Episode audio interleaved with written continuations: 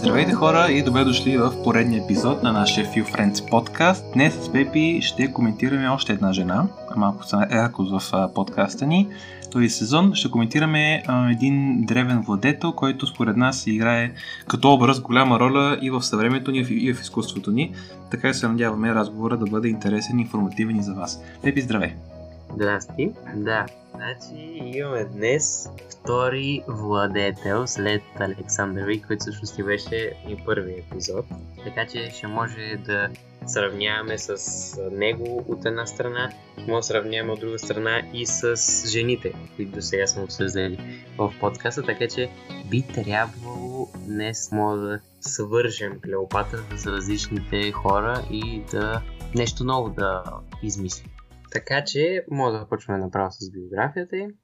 Дъщеря на крал Птолемей 12 Авлет, Клеопатра е била предопределена да стане последната кралица от македонската династия, управлявала Египет между смъртта на Александър Велики през 323 година преди новата ера и анексирането му от Рим през 300 година преди новата ера. А, тази линия е започната от генерала на а, Александър Птолемей, който става крал Птолемей първи Сотер на Египет. Клеопатра е всъщност от македонски происход и е имало малко, а, ако изобщо е имал египетска кръв. Въпреки това, класическият автор Плутарх пише, че само тя от своя царски дом си е направила труда да научи египетски. Колкото до нейния прочуд външен вид – за който много хора я знаят днес, монетни портрети на Клеопатра показват по-скоро жива, отколкото красива физиономия с чувствителна уста, здрава брадичка, влажни очи, широко чело и леко изпъкнал нос. Когато Птолемей 12 умира през 51 година преди новата ера, на трона сядат малкия му син Птолемей 13 и дъщеря му Клеопатра 7 като е възможно, но не е и доказано, че двамата са се оженили скоро след смъртта на баща си. По този начин 18-годишната Клеопатра, по-възрастна от брат си с около 8 години, става доминиращ владетел. Въпреки това, детският учител на Птолемей Ахил, и това не е Ахил от Троя, а, виден военен командир, който гледа на действията на Клеопатра като нарушение на желанието на баща й, тя и Птолемей брати да управляват заедно. Той, тъй като е бил изключително лоялен командир към бащата на малкия Птолемей, го насърчава да изпълни желанието на баща си и да започне той също да взима по-голяма роля в управлението, като подписва документи с неговото име, преди това на сестра си, което той започва да прави през октомври 50-та година преди новата ера. Поради това Клеопатра е принудена да избяга от Египет за Сирия, където събрала армии през 48 година преди новата ера се е върнала, за да се изправи срещу брат в Пелусиум, на източната граница на Египет. По същото време в Рим гражданската война между военните лидери Юлий Цезар и Помпей поглъща страната и в крайна сметка Помпей търси убежище в Египет, но по заповед на Птолемей той бива убит. В преследване на своя съперник, Цезар следва Помпей до Египет, където се среща и в крайна сметка се влюбва в Клеопатра. В лицето на Цезар Клеопатра вече има достъп до достатъчно военна сила, за да детронира брат си, да затвърди властта си над Египет като единствен владетел. След победата на Цезар вече срещу силите на Птолемей в битката при Нил, Цезар връща Клеопатра на трона а, която вече а, се омъжва за другия си брат, Толемей 14, като а, Цезар, интересно е тук и важно да се спомене, че също така е искал да събере дългове, които бащата на Клеопатра е имал към него, което дава още една причина на Цезар да помогне на Клеопатра. През юни 47 година при новата ера тя ражда Птолемей Цезар, известен на жителите на Александрия като Цезарион или Малкият Цезар. Са, дали Цезар е баща на Цезарион, както подсказва името му, не се знае и до днес. На Цезар му отнема две години, за да се разправи с остатъка от опозицията на Помпей в Рим, като след това, връщайки се в Рим през 6 година а, преди Христа, той организира 4-дневно триумфално пиршество, на което интересно по-младата сестра на Клеопата е официален и почетен гост. Самата Клеопатра посещава Рим поне веднъж по време на водителството на Цезар, като с нея а, отиват и нейния съпруг, тире брат и нейния син. Клеопатра, и забележете само тя от тримата, осяда в личната резиденция на Цезар, като има и спекулации, че през престола си там Цезар е наредил изграждането на златна статуя на Клеопатра за един от централните храми в града. Клеопатра се намира в Рим и в деня, в който Цезар е убит през 44 година. Скоро след своя завършване в Александрия, т.е. в Египет, съпругът на Клеопатра, Птолемей 14, умира. Това означава, че властта в Египет е, принадлежи вече изцяло на Клеопатра и нея невръстен син, Птолемей 15 Цезар. След смъртта на Юлий Цезар в Рим, основни претенденти за властта са от една страна неговите убийци, от друга страна синът му Октавиан и от трета страна най-близкият до Цезар генерал и консул, което е най-високата титла в Римската република по това време, Марк Антоний. Именно последният поема контрол на Трем след битката при Филипи през 1942 година, където той изиграва ключова роля за успеха на римляните. Антони, вече в ролята си на владетел на Римската република, изпраща писмо до Клеопатра, с което я призовава да се яви пред него в Рим и да обясни къде е била в деня на убийството на Цезар и какво знае за неговите убийци. Клеопатра нарочно се забавя с пътуването си до Рим, като сметка на това носи на Марк Антони изключително много подаръци. Твърди се, че още при първата им среща Марк Антони е очарован от Клеопатра и се любва в нея от първ поглед, забравяйки съпругата си Фулвия, която се бори през това време срещу опитите на Цезаровия син Октавиан да организира преврат срещу Антоний. След среща си в Рим, Антоний и Клеопатра се връщат заедно в Александрия, където римският воец се държи с Клеопатра като нищо по-малко от независим и силен монарх. През 40 година Клеопатра ражда близнаци от Марк Антоний, сина им Александър Хелиос, което Хелиос означава на древногръцки древноримски слънце, и дъщеря им Клеопатра Селини, като Селин значи луна. Антоний се бе върнал в Рим преди раждането на своите деца, да сключи премир с Октавиан, сина на Цезар, и да спре постоянните размирници в Рим поради тази причина. Като за тази цел Антоний се жени за сестрата на Октавиан на име, много оригинално, Октавия.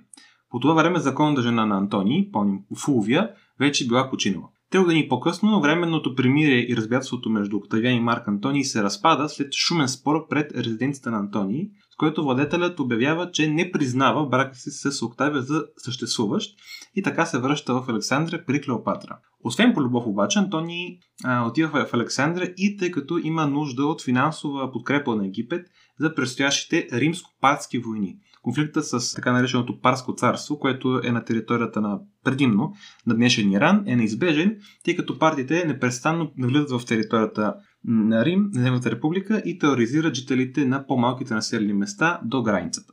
В замяна обаче на тази финансова помощ, Клеопатра иска от него територии на съвременни Сирия и Лебанон, някои, някои от Египет, а сега от Рим да се върнат под нейно владеяние и Антоний се съгласява. Римско-партските войни обаче се оказват скъп провал, както и временното завладяване на Армения също. Независимо от това, през 34-та година при новата ера, Антоний празнува триумфално завръщане в Александрия. То бива последвано от празненство, известно като Даренията на Александрия. Тълпи се стичат към гимназиона, което е голямо място за тренировка на атлети по това време, за да видят Клеопатра и Антоний седнали на златни тронове на сребърна платформа с децата си седнали от своя страна на, по, на малко по-низки тронове до тях. Антоний провъзгласява Цезарион за син на Цезар, като ми казахме преди това, че не се знае до днес дали това е наистина е така, като по този начин отхвърля Октавиан, който е осиновен от Цезар, и така го отхвърля като негов наследник по правна нелегитимност.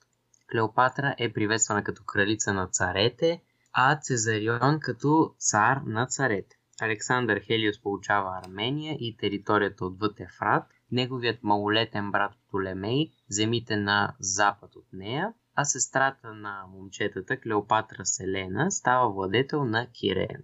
За Октавиан, който наблюдава от Рим, всичко е било ясно, че Антони възнамерява семейство му да управлява цивилизования свят. Впоследствие избухва пропагандна война, като Октавиан изима завещанието на Антони, или това, което той е, твърди, че е завещанието на Антони, от храма на девите весталки, на които то е било поверено и разкрива на целия римски народ, че Антони не само е дал римски владения на чужденка в лицето на Клеопатра, но и възнамерява да бъде погребан до нея в Египет. Освен това бързо се разпространява и слухът, че Антони възнамерява да прехвърли столицата от Рим в Александрия.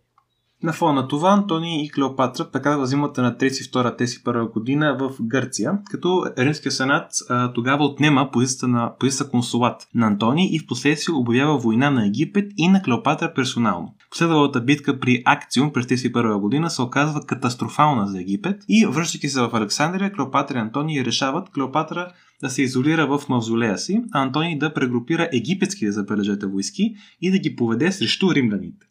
На болното поле обаче Антони получава фалшивата новина, че Клеопатра е мъртва и, отчаян от загубата, той се пробожда със своя собствен меч. Но мира веднага, а оцелява докато го върна в Александрия, където, пред погледа на своята любима Клеопатра, окончателно остава последния си дъх, като последните му думи са към Клеопатра, а именно тя се стреми към премире с Октавиан. Клеопатра ли, лично погребва Антони и на следващия ден се самоубива, като как точно тя отнема живота си не е напълно сигурно, но доминиращата теза е, че е поела така наречения асп, което е смес от няколко змийски отрови. Тя умира на 39 годишна възраст, бидейки воето за 22 години на Египет и партньор на Антони за 11. Бива погребана до любимия си, а с тях загива и Римската република. Ми така свършихме с биографията. То вече започват да стават някакси, да, почва да става типична една този сюжет на и който го виждаме. Имаше и при Александър. Нали, води битки човек, след това има победи, има загуби и накрая по някакъв начин и му завършва живота. На владетеля е такъв някакси живота, но тук е по-интересно, мисля, защото тук не се фокусираме само върху големите военни победи и това какъв отличен лидер е бил дадения човек, ами започваме да гледаме малко повече м- връзките му с а, различни хора. И особено тук за Клеопатра е много важно това и мисля, че това може първо да обсъдим. Абсолютно. Като само да вметна, ако някой се чуди защо накрая умира в република, при положение, че печелят войната, това пъти има предвид, че след това Октавиан поема властта и се провъзгласява за император. И от тогава започва Римската империя. Това казваме, че републиката умира. Това са историите сред нас. Да, точно това, което ти каза, Пепи, наистина, м- въпреки че има много паралели с Александър Велики, а, има две основни разлики. Нали, едната е не толкова важна за сега за нашия разговор и тя е, че той е бил завоевател категорично и е търсил слава в териториалните си надмощи над своите конкуренти, а пък Клеопатра не е била чак така, а, така геополитически заинтересована, но пък втората разлика тук, която за мен е много важна, че Клеопатра, тя е това известна, а, е смятана за изключително красива жена. Кое се лечи а, как това има влияние с нейната позиция като воето на Египет в това, че първо е била любовница на Цезар, а след това и на Марк Антони. Тоест, може да бъде допуснато, че нейните така, нейният чар най-вече е изиграл ключова роля в това тя да се сближи и на практика да има влияние над водетеля на Рим, което за това време е било невероятно силна позиция. Така че тук има нещо, което сега не сме го имали и то е а, естетиката в случая на човека да играе роля във властта, която той тя, в случая тя, заема. То, да, да, точно това е основното, основната идея при Клеопатра. И интересното е, че тя всъщност не, докато се подготвяхме нали, за това, четахме, че тя е имала амбиция, както сключвала е а, договори, искал е да, да вземе някои територии, които са били, искала е да възвърне предишната слава на Египет. И, и е имала амбиции, в смисъл не е като да е добре, няма се занимавам с това. Още повече това може да го видим и още в началото, къде тя иска да вземе водещата роля, тази на владетеля и брати да остане в сянката. И нали, даже прави армия и такива Така че, може тук да се каже точно това, че тя е била много амбициозна, но е имала предимство пред всички останали владетели, братята и така нататък. Защото е била в такава позиция, че е могла да, да вземе властта и чрез своята красота да я някакси да я подсигурява. Така че това е интересен микс между черти.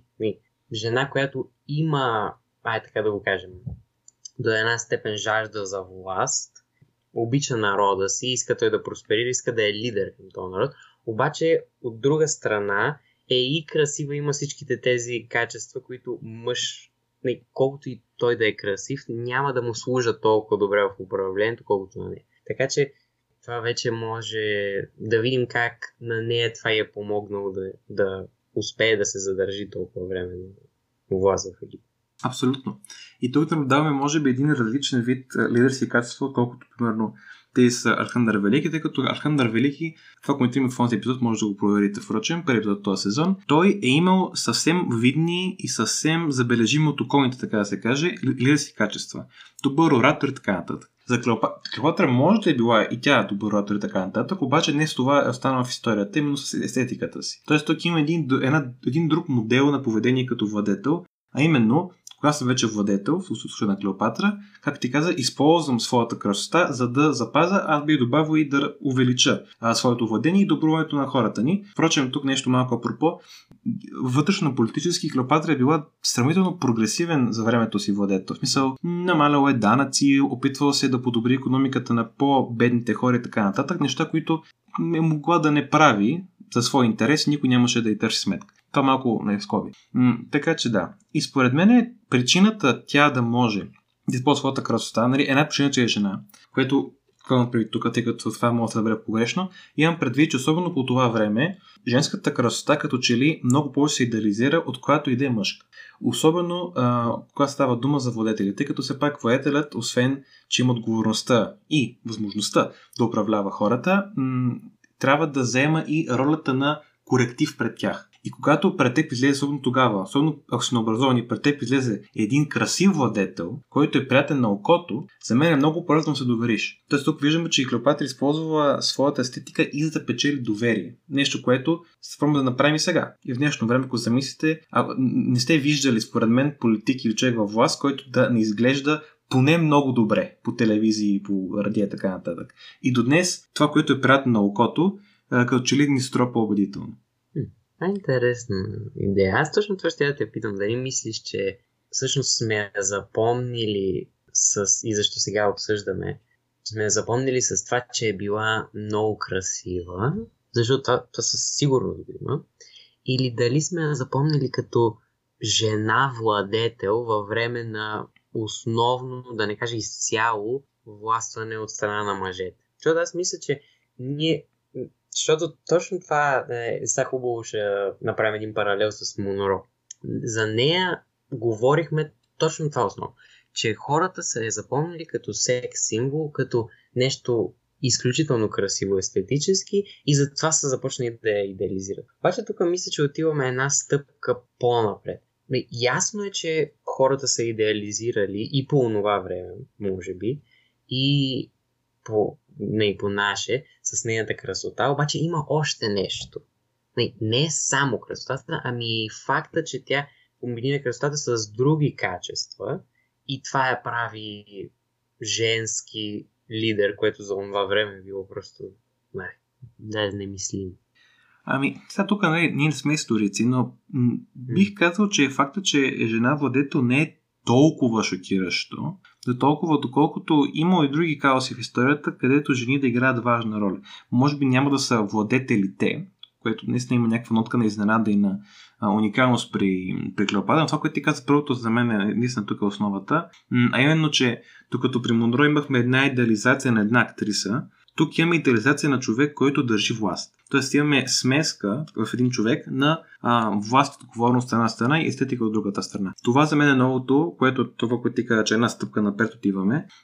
И със сигурност ни кара да имаме по-полярни мнения към Клеопатра, т.е. или много повече да я, много повече да не я харесваме, но естетиката и за мен, да, наистина ни кара ние да, в днешно време да идеализираме доста като владетел, а до толкова доколкото естетиката й я прави наистина уникална. За мен не, не това, че е жена владетел, толкова, колкото това, че е толкова красива. Сега, без тази красота, ако е била мъж, нямаше да се, нямаше да бъде толкова уникална, де, ама все пак. То аз сега си давам сметка всъщност, че тя за да вземем някакво малко момиченце, примерно. Не от това време, но от сегашното време. И като и представиш Клеопатра, някак си се случва едно нещо, понеже ние сме свикнали да си представяме, поне хората и от нашето поколение, които са израснали с а, всичките сериали, такива детски приказки за принцеси и така нататък. Някакси образа на перфектната жена там е красотата. Нали? Принцесата, която ще бъде спасена от принца, за, нали, за пепеляшка, за спяща красавица, нали, всякакви неща. Красавиците извеят така нататък. Все ще е красива тази жена, обаче с Клеопатра може а, да забележим, че ще даде на това момиченце и нещо друго. Няма да й даде само, а добре, жената, това ще е основното, това ще е основната характеристика, че ще бъде красива, ами ще й дам и на всичкото отгоре от това и власт, и ще бъде мъдър владетел, и всичките такива неща, така че тя някакси взима двата образа, ако може така да се каже, защото ние от една страна виждаме как те имат такива романтични връзки, които може да ги идеализираме и момичетата могат да си представят, о да, аз искам да имам така любовна връзка като, Лео, като Клеопатра с Марк Антони. Обаче пък от друга страна искам и да се развивам много и да, да, да съм успешна и да имам не, всякакъв вид успех, какъв може човек си представи пари всякакви такива неща, власт така нататък. Така че имам чувство, че тя все едно по историята, която ние прочетахме и от това, което нали, ние съм, аз разбрах поне, м- мисля, че тя обединява и тия двете неща. И това не знам дали много често се среща. Даже бих казал, че доста рядко се среща да му обединиш и двете неща. Някакси не избираш едното, ами имаш и двете. Много интересен феномен, който е доста, за мен, е много актуален в днешно време заради така наречени социални мрежи, е как, ако човек има едно много отявлено и много силно развито качество, ние имаме тази тенденция да приписваме други качества към тях също толкова добри. Тоест, възможно е Клеопатра да не е била много добър владетел. Но ако човек не се поразтърси, ще допуснем, че е добър владетел, тъй като е много красива. Което, като го кажеш така, звучи много малумно. Но ако замислите, има лайка, тъй като идеализирайки нейната красота, ние бихме искали да имаме един изцяло идеализиран образ. Щом тя е владетел, за да бъде изцяло идеализиран образ, трябва да бъде изцяло идеализиран владетел. Тоест трябва да бъде възможно най-добрия владетел. И затова заменим тази тенденция, когато едно качество е много добро, ние да започнем да, как да кажа, да неглижираме възможността този човек да има някои доста сериозни минуси. Сега, дали не сме минуси, аз не знам. Но интересното е това, да, че ние, това, как ти каза, тръгваме да представяме един образ, който е от, от всяка страна владетел, кариера и така нататък и разбира се красота, напълно или почти безгрешен. И много ми хареса как спомена това с връката и с Марк Антони, защото това е един елемент, който за мен е по-често срещан в дискусиите между хора, които не са историята особено за Клеопата, колкото нейната роля в историята, тъй като според мен това е, може би, ако замислим, прототипа на всяка идеализирана романтична история. Особено финала просто прави директна аналогия с Ромео Жулиета. По-скоро може да прави аналогия с Клеопатра, нали?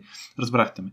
Един човек се самоубива, по българското бъде по-голяма драмата, другия човек го разбира, не може да живее без е, другия човек и двамата заедно накрая се самоубиват имат живота, без да имало нужда, тъй като, както в случая тук, информация, че Клеопатра е починала, е фалшива и Марк Антони, ненужно така да се каже, се покосява с меча си. Тоест, то, това за мен е, как да кажа, архетип на всякакъв вид романтика. Е малко екстерно, малко драматично, но все пак. Един всякакъв вид романтика. И като вземеш това и го добавиш към вече идеализирания образ на, на Клеопатра, имаме едно име вече, тъй като за мен толкова да ще имаме, защото вече не е образа, не е човека Клеопатра, а едно име, което за себе си държи всякакви идеали на а, силната жена, идеала на красивата жена, идеала на отдадената любовница, идеала на силната любов и какво ли не. Затова за мен името Клеопатра, дори човек да не е много наясно каква е била тя като образ исторически, какво е направила в историята на екипите на Рим, веднага се асоциира с тези идеали, които правят асоциация в знанието на хората. Точно, да. Е, е това, е това е нещо, което се опитваме общо зато да кажем. И ако трябва по, по така да се разтърсите за всъщност този архетипен образ, но ще ви помогне епизода, който беше преди това точно за Карл Юнг, като ние с Алекс мисля, че някакси как да кажа, подредихме нашата, нашето възприятие на Клеопатра в един от образите всъщност на Карл Юнг от анима архетипа и това всичките тия неща ги обясняваме в този епизод, който ще стана дългичък, ама е много интересен. Така че ние я сравняваме с образа на Елена от Троянската война, като точно това, което ние сега обсъждахме. Това е идеята. Че тя а, има висока социална роля и изглежда, из, изглежда перфектно. Има всичките тези качества и ние така я възприемаме. Което, нали, има и след това още различни стадии на възприятие, които също са интересни, така че ви препоръчвам да го гледате този епизод за Карл Юнг. Да, добре, хубаво. Ние сега говорим с, а, не, изцяло за, за Клеопатра, което е логично не, епизод е за това. Обаче ми е интересно, понеже вече намесихме и Марк Антони, как става така всъщност, че то може би, ти, ти мислиш ли всъщност, че тази връзка, не, мисля, че ти го каза даже, че тази връзка е по-известна от самата Клеопатра? По-скоро бих казал, че Клеопатра е по-известна като любовница на Марк Антони, колкото на нещо друго. Mm. Цено това е определя като важен образ и образ, който ние трябва да помним името Клеопатра да звучи. Ами да, за каквото и да си говорим, м- тук искам да правя много, много странна препратка. Не знам колко от вас, предполагам не много, защото е малко странна книга. Са чели, ам, м- да кажа на български, ще го нарека Фери Скру. Това е един роман на Томас Ман, немски роман. И накратко ми цитат там, който е много интересен, където на практика се казва, тук ще префразирам, че според Кру, според главния герой, любовта е най-интересното чувство, защото се преодолява принципната погнуса на човек от своя ближен. И това го има предвид в текста, все едно, че, примерно, ако замислим, да, сега, това ще го кажа малко по, не вулгарно, малко по-директно, да, да ме извините. Ако докоснем вътрешността на усата на друг човек, казано по този начин, това звучи гадно. Звучи неприятно. Звучи, все едно има една интимност този човек, която ни отблъсква. Да, да беше, то това е целувката на практика. А цуката я, я, я, я възхваляваме. Тоест, според него в книгата любовта е това, което ни кара ние да прекрачим този прак на една погнуса, една несигурност от това какъв е другия човек и нежелание да имаме физически контакт с него, до това да искаме да имаме телесен контакт с него. И вторият на мисли, на Фолшима с Клеопатра, че този образ е толкова важен, именно тъй като любовта играе тази роля. И когато ни бъде представен един жив пример нали, жив метафорично човек, който е живял и наистина е имал а, тази любовна история, се представи по този начин, ние може да асоциираме тази любов много лесно. Да кажем, окей, какво разбирам под любов? Клеопатра. И това обаче за мен не е хубаво. Не е хубаво, тъй като Клеопатра имала доста идеална версия на своята версия. Тя е могла да без мъжа, който е искала. Когато са били доста така заможни, би се и така нататък. И м- са изживели един доста, доколкото се разбира от история, доста страстен любовен живот цели 11 години. Като поставиш това като образ на това какво е любов и как може да продолеем погността към другия по критериите на, на Томас от, книгата, всичко, което не прилича на това, някакси е любов, ма не съвсем. И по този начин, така като маргинализираш любовта, неща от ежедневието, които ние можем да, да наречем за любов, стават по-малко вълнуващи. Така че ние тук се говорим за Клеопатра за Марк Антонио, за мен това не е хубаво това, което да го правим. Разбирам, че го правим, но не бива толкова да асоциираме любовта по принцип като дума с тяхната връзка. Тяхната връзка е идеален пример, освен финала, на, на любовта. Това даже мисля, че е вреден навик, който имаме и за други неща. Че се опитваме да си обясним различни феномени чрез примери. Обаче, проблемът с това е, че ние всъщност не разбираме примера много. Защото идеята тук на любовта е, че то изглежда идеално, изглежда добре, обаче ние не знаем точно какво е любовта. И така леко започваме да се заблуждаваме, заблуждаваме, заблуждаваме. И това като не го намерим, защото нали, първо не знаем какво точно търсим, това може да е едната причина, и второ, че това може да не е реалистично. Смисъл, аз не съм проучвал подробности за това те как са живели, ама съм 100% сигурен, че и те са имали неразбирателство и такива неща. То не може в живота всичко да е цветя и роза. Така че това е това, което Алекс каза е малко, нали, отклоняваме се от темата, но всъщност е много важно. Така че, да, трябва всеки да си отговори това за, за любовта и да проучва повече. Да, аз друго, което исках да обсъдим за, за това е всъщност каква роля е изиграла тя не като защото вече отидахме в тази тема за любовта, не като владетел и лидери, като силна жена, умна и така нататък, красива, ами като подкрепа на Марк Антони. Тоест, каква роля ще може да играе естетиката в връзката. Всъщност. Предполагам, че много от нас са чували това клише, обаче тук ще кажем, че всъщност може би е вярно. А именно цитата за всеки успешен мъж стои една успешна жена. Сега, това е много клиширано, но ако се замислим в случая, има някаква логика, тъй като освен така, любовен партньор и чисто така, телесен поддръжник, така да го кажем, предполагам, че Клеопатра не само тя е по принцип, е играла и ролята на успокояващ човек, успокояващ близък образ в живота на Марк Антони. Защото ако замислим, когато човек минава или води като цяло доста стресов начин на живот, какъвто е бил този на Марк Антони, все пак той печели Гаранска война, после има с него размерници, накрая губи властта, не мога да кажа, че неговият живот спокоен и безпроблемен. Когато води такъв живот, е много по-удобно, чисто практически и прагматически. Дори човек да не се разбира много-много със своя любовен партньор, ако този любовен партньор е хубав на външен вид, да бъде, м- така да се каже, антидота на хаоса, който съществува в така, кариерния живот на този човек. Защо? Защото м- Всъщност, какво е естетиката? Може, това, може да, да обясним първо. Нали, според нас естетиката играе една роля на това, че ние разбираме, че нещо е красиво, по това, че и това ще коментираме след малко по-по детайли, по това, че отговаря някакви наши критерии. Тези критерии могат да бъдат симетрия, могат да бъдат някаква хармония, могат да бъдат дисхармония, на липса на хармония, могат да бъдат някакви такива, как да кажа, как да кажа, ако щете геометрични или не принципи на подреждане и така, да за визуалната естетика, като говорим. И когато човек се върне вкъщи, след умрена от работа, казано най-профанно, и види нещо, което кореспондира с тези приети за правилни или без за желани принципи на естетиката, това успокоява със сигурност мозък и съзнанието. Защото се вижда нещо хубаво, нещо позитивно се вижда. И, според мен това е причината да се появи този цитата след се на успешна жена, именно защото е ключова ролята на хората, които може да не са на сцената, но в зад колесието да помагат на хората, които са на сцената, да продължават да играят правилно. И това е нещо, което не се говори много за Клеопатра, тъй като Клеопатра е по-силен образ. Но да допуснем, че не е била за мен ролята и връзката въобще не се намалява от това. Даже обратно би се увеличила, тъй като би имала чисто тази роля на успокоител и на нормализатор във връзката им.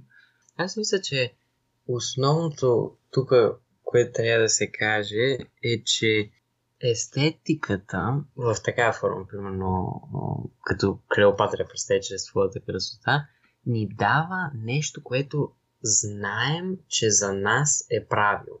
Има нещо, което е сигурно аз вярвам в това нещо и то е така. Тоест, ние се успокояваме по този начин, че света в една малка част, в тази естетика, в къщата, в, лицето на Клеопатра, няма значение. Е както ние си го представяме. Защото аз не мисля, че Марк Антони, като е дошъл на власт, е бил като, о, добре, значи сега започвам гражданска война, така трябва да бъде. Трябва да има постоянно война.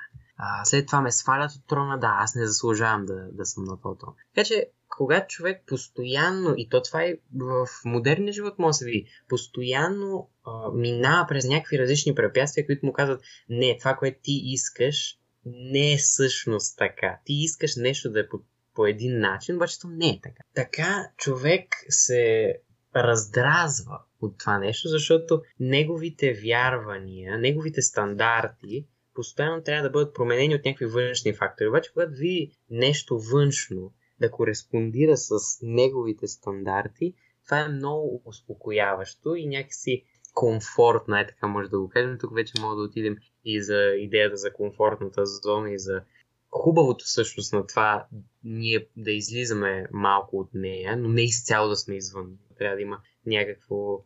Трябва да е смесица между, както Алекс използва думата, хаос и ре. Така че това също е важно нещо, което ще кажем. И че има всъщност и не, естетиката има друга важна роля. Освен това да ни връща малко или много в комфортните нива, дали, дали ще са а, чисто психически, физически и така нататък. Да. До сега, така да го съберем, казахме, че то може да ни успокоява красивото или, или а, естетиката. Така се казва да ни връща към реда, към, бих към предвидимото даже. Но, както ти каза, Пеп има и друга функция, която мисля, че ни е малко по-близка на нас съвременните хора в съзнанието, именно да ни въодушевява. Тоест, от ред да ни прати в хаос, в едно състояние, което е извънредно, което е не ежедневно, извън бита, извън нормата и така нататък. Пример за това могат да бъдат много драматични филми, много драматични театрални постановки, влиятелна музика и така нататък. Въобще, произведения, които предизвикат много силни и нестандартни за нашето ежедневие емоции. И сега, защо красивото може да хем това хем това?